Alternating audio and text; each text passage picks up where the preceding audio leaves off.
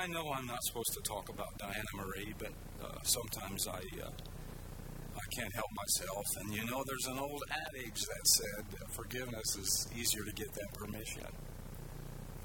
But there are times in in our lives that she really inspires me, and she inspired this this message today. She read me this poem. It's called The Dash. A lady named Linda Ellis wrote this poem in 1996, and maybe you've read it or you've heard it.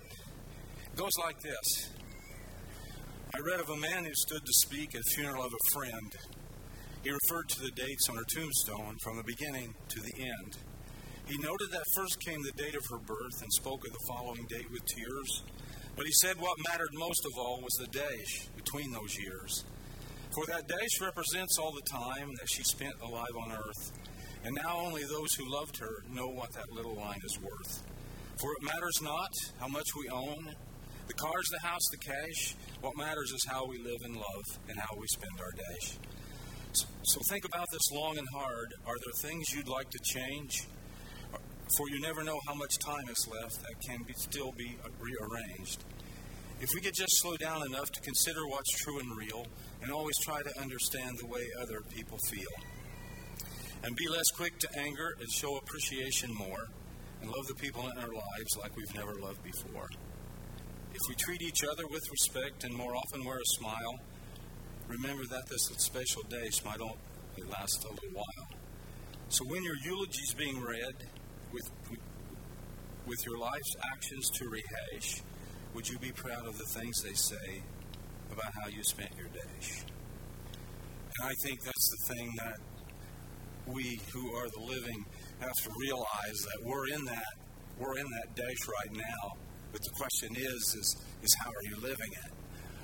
I think that's what church does for us. I think it brings us back to center. That we get out in life, in our jobs, and we're working, and things happen. But when we come in here, at least for an hour, we hopefully are focused on God and our relationship with Him actually. Are you making the most of every opportunity to live for God in your daily lives? You can see the tombstone's got a dash on it 1883 to 1977. Paul writes these words to the Ephesians, Ephesians 5 15 through 17. So be careful how you live, not as fools, but as those who are wise. Make the most of every opportunity for doing good in these evil days. Don't act thoughtlessly, but try to understand what the Lord wants you to do. This should occupy the vast majority of our time to try to understand what the Lord wants you to do. The Greek phrase for making the most of every opportunity conveys the idea of buying from time or redeeming time. So the believer, which is us, should be careful how you use your time and make use of opportunities for doing good. Galatians 6:10 Therefore whenever we have the opportunity we should do good to everyone especially to those in the family of faith, especially to those brothers and sisters that's in our, our family here, actually. This implies that we should not allow ourselves to be controlled by circumstances. Rather, we should make use of that time as a valuable commodity or resource as a master does with his servant. Our time, it's part of our days from cradle to the grave. Are you making that count for God and all those that you love and hold dear? I've always been fascinated by James chapter 4 verse 14. It reads like this. How do you know what will happen tomorrow? For your life is like the morning fog. It's here a little while and then it's gone. Our lives are like a vapor, a vapor, a fog, a mist.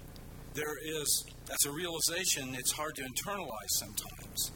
I believe life is eternal, but I don't believe we have a whole lot of time in this phase the walk around on earth phase, and you compare that to eternity, it's, it's, it's just like that. It's our dash phase, it's from birth to death. We get to thinking about these times, and I—I was thinking that I wish I could spend less time feeling the urgency of things that actually aren't urgent, and more time exchanging meaning with those people and causes that matter. I, I've shared this a lot every decade, I think, for people is different. How you feel, how you act, what you react to. And I remember in my 40s, it was a time to be successful. And I wanted to be a big shot in the conference and go to all kinds of meetings and whatever. And it was almost a waste in a sense. I hate to say that, but it really was. But when I turned 50, it was like I put on a, a, a different pair of glasses and walked in another room. Because at that time in my life, all that mattered was people. Things and whatever, it was there, but it, the focus changed. I, I guess so much it shifted off of myself onto others, and I realized how valuable relationships really are. It, it, was, it was just an amazing thing. The Bible speaks of the wisdom of numbering our days and realizing life is short and to make every day count. It's the fact on how you see your life. Do you see your life when you get up in the morning as this great adventure that God has called you into? You never knowing, never knowing where He's going to lead you that day, never knowing who He's going to put in your path to share Christ with. That's the adventure of it, and you don't know that. Or are you're just existing? trying to get through, trying to drag through life to get back home and sit in front of the TV or a computer and then fall into bed and get up in the morning and do it all over again. I know, I've been there, I've done that before. You see, weddings and funerals remind us of how short our lives really are. A funeral teaches us it's the end. That as you stand before that casket or that urn, you realize that on this side of the river, you're never going to talk to those people again. You're never going to see them alive. You, it, it brings some closure. A wedding teaches us in order to experience meaning, we have to make a decision. We have to make a decision to become intimate with another human being, to start a new life together as one flesh. For a man will leave his father and his mother and be united to his wife and become one flesh. That's one entity. Two separate heads, but one entity. That, that's the, the point about that. And that, that's a big step. But as life goes by at warp speed, you realize that it is a lot shorter than you thought. My life with Diana has flown by 48 years in October. It seems like it's yesterday. Boom, just like that. I can't, I can't believe that I've made it to this point in my life. And to me, she's just as beautiful as she was the day I married her. She don't believe that, but uh, nonetheless, it's true. And when you get to a certain place, you realize the dash is, is getting a little shorter. Actually, it's a lot shorter. And memories become more treasured and more sweet. From the animated movie Up, we see how fast life goes by and what it looks like. Let's watch.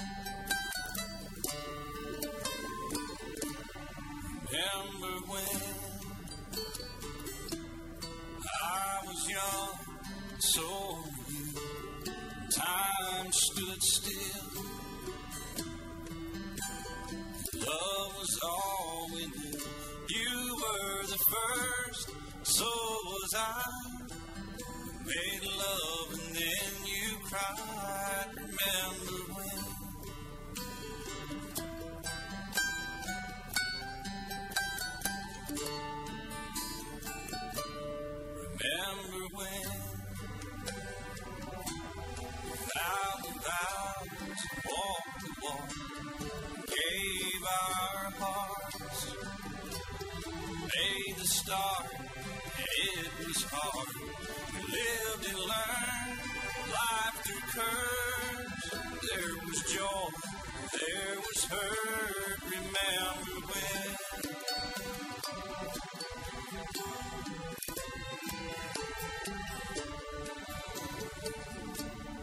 Remember when? Ones died, was changed. December rains. We came together, fell apart, and broke each other's hearts. Remember when?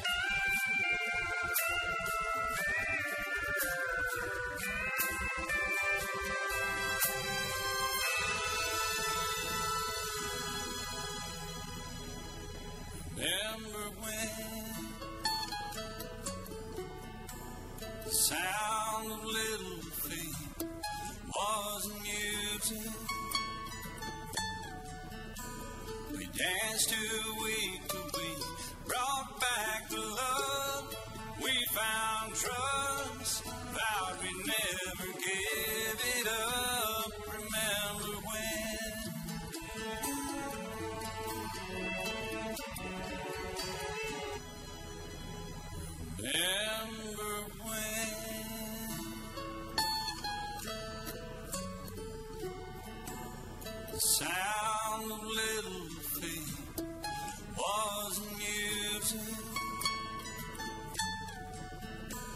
We danced to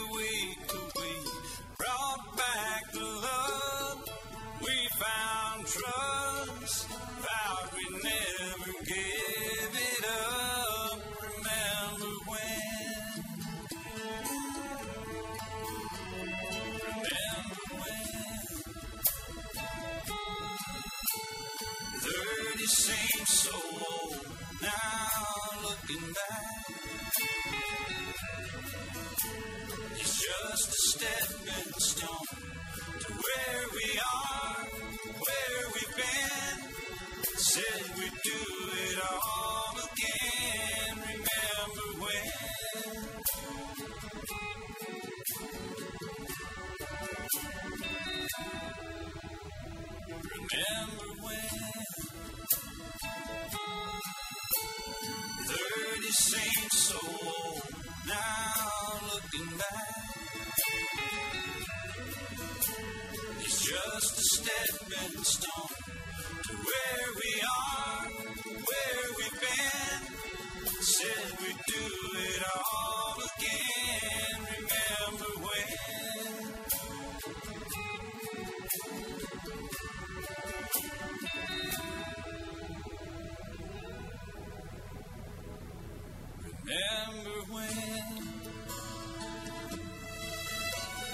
said when we turn gray, when the children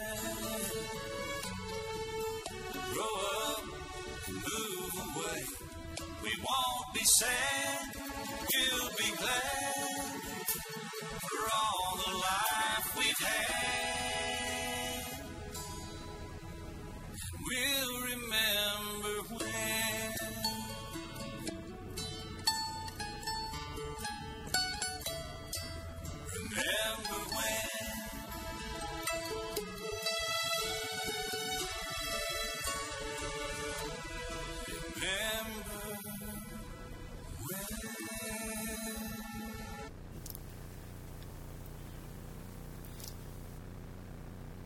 much summed up life. Uh, you know, if you're young, this clip probably didn't heart.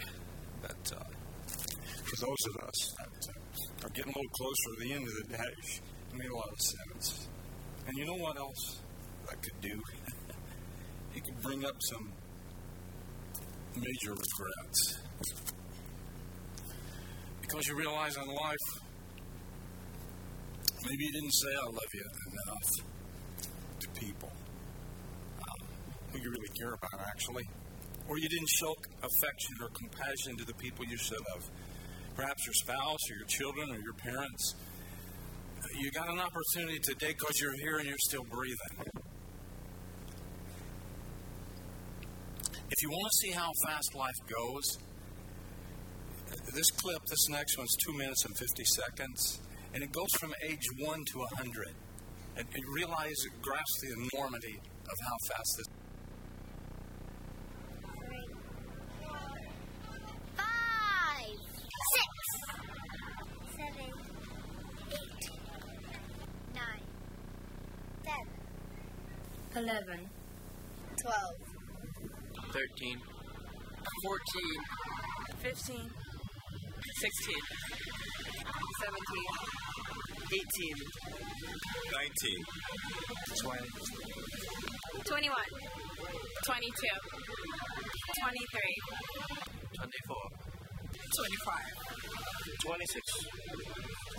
28, 29, 30. 31. 32. 33. 34, 35. 36, 37. 38, 39. 40, 41, 42, 43, 44.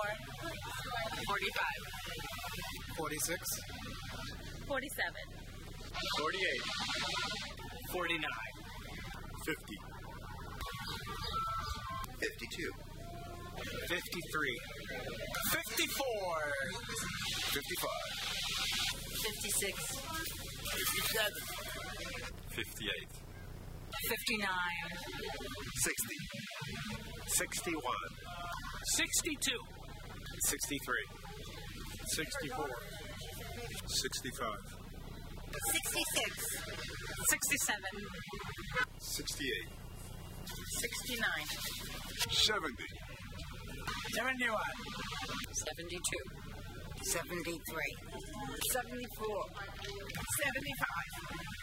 76, 77. 77 and a half.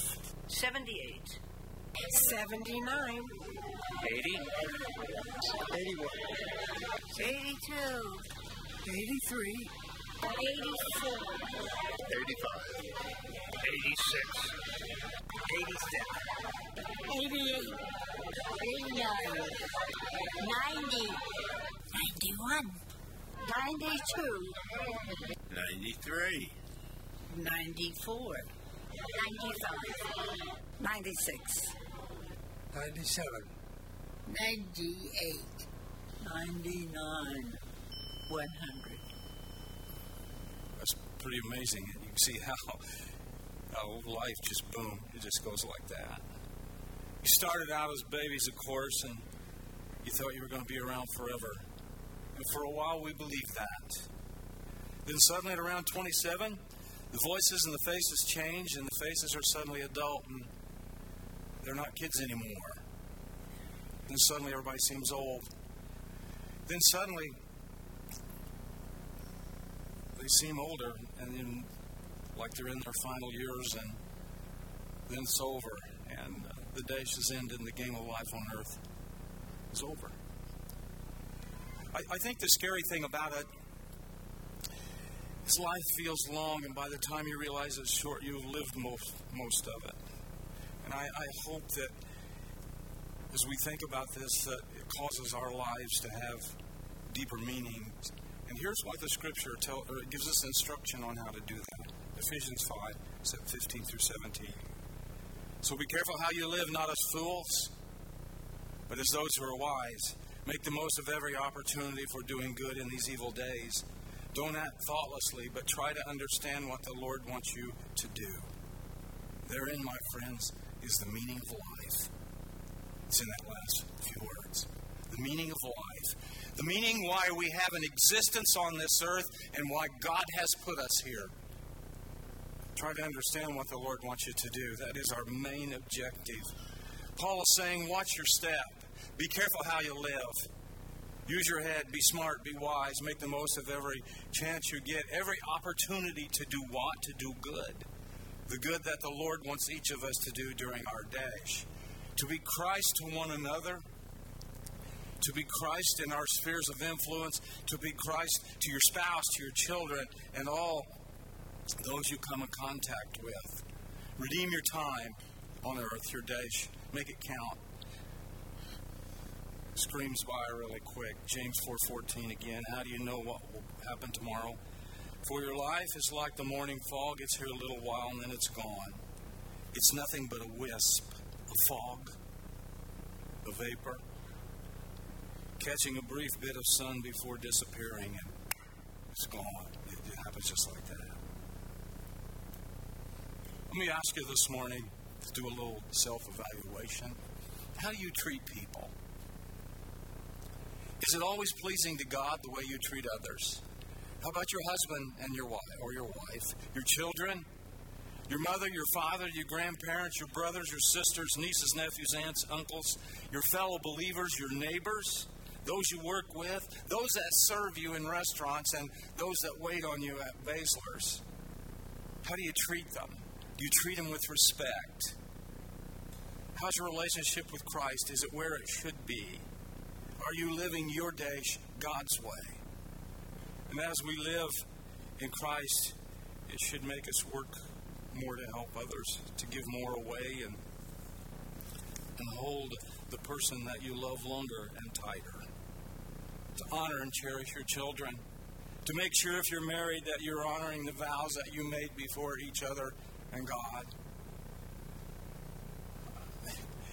It pains me sometimes. We just had a wedding here yesterday. I don't think we can grasp the enormity of wedding vows. They stood here, and I love these guys, and they looked deep into each other's eyes, and they promised before God and people that love them that whatever happens, that they're going to make that work regardless. And that's what wedding vows mean.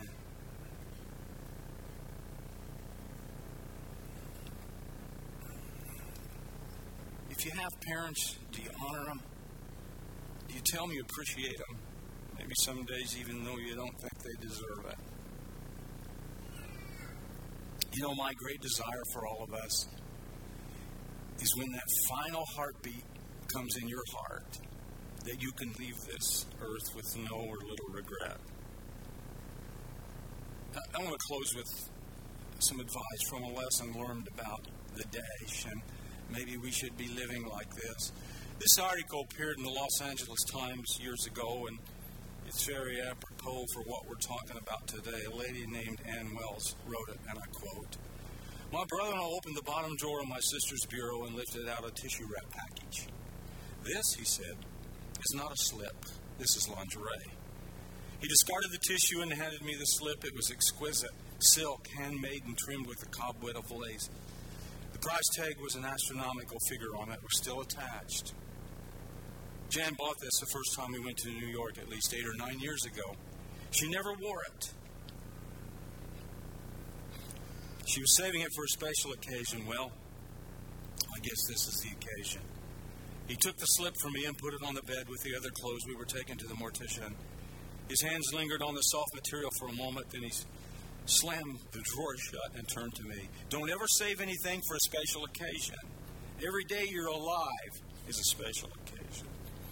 I remembered those words through the funeral and the days that followed when I helped him and my niece attend to all the sad chores that, fo- that follows an unexpected death. I thought about them on the plane returning to California from the Midwestern town where my sister's family lives. I thought about all the things that she hadn't seen or heard or done. I thought about the things that she had done without realizing that they were special. I'm still thinking about his words, and they've changed my life. I'm not saving anything. We use our good china and crystal for every special event, such as losing a pound, getting the sink unstopped, the first camellia blossom. Someday, in one of these days, are losing their grip on my vocabulary. If it's worth seeing or hearing or doing, I want to see and hear and do it now. Trying very hard not to put off, hold back, or save anything that would add laughter and luster to our lives. And every morning when I open my eyes, I tell myself that it's special. End quote. I believe with all my heart this morning that we should probably follow this advice. And what Apostle Paul and Brother James has told us how to, how to live our days from cradle to grave, from birth on earth to birth in heaven in glory. Poem asks us now as I close. So think about this long and hard. Are these things you'd like to change? Are there things you'd like to change? For you never know how much time is left. They can still be rearranged. So I ask you this morning, people that I love, anything need changed in your life? You need prayer this morning. Please listen to the Holy Spirit as He speaks to your heart. And if you want to be prayed with, come on up. Lord, I love you. Thank you for loving us, being so good to us. And Lord, I, I realize how short life really is. And the more I live it, the more I realize that we have events and accidents uh, like John had yesterday. We realize how fragile life is and how we can be taken pretty quickly. So, right now, fathers, as we come to the end of this service and we think about the dash and how we're living it, just pray that we just go within ourselves right now and allow you, Holy Spirit, to examine our hearts. Maybe we, we need to be a little more compassionate, a little kinder, have more patience with people, treat people the way we would like to be treated. So I pray for the married couples here today, Father. I pray that you strengthen those vows that even now at this time, regardless of how long they've been married, that they might remember that their mind might go back there to where they stood in front of that altar or in that church or whatever. But they might remember how important they were, and I just pray that you'd increase their love today. And for those that have lost folks, Lord, I know the grace is still there. And I just pray that you continue to be with that. And as they look to, to the future, Lord, what other relationships you might have for them, give them guidance and wisdom in that as well. Be with John as he recovers, Lord, and give him a speedy recovery and be with Shelley as she loves her husband. We ask all these things in the name of Christ.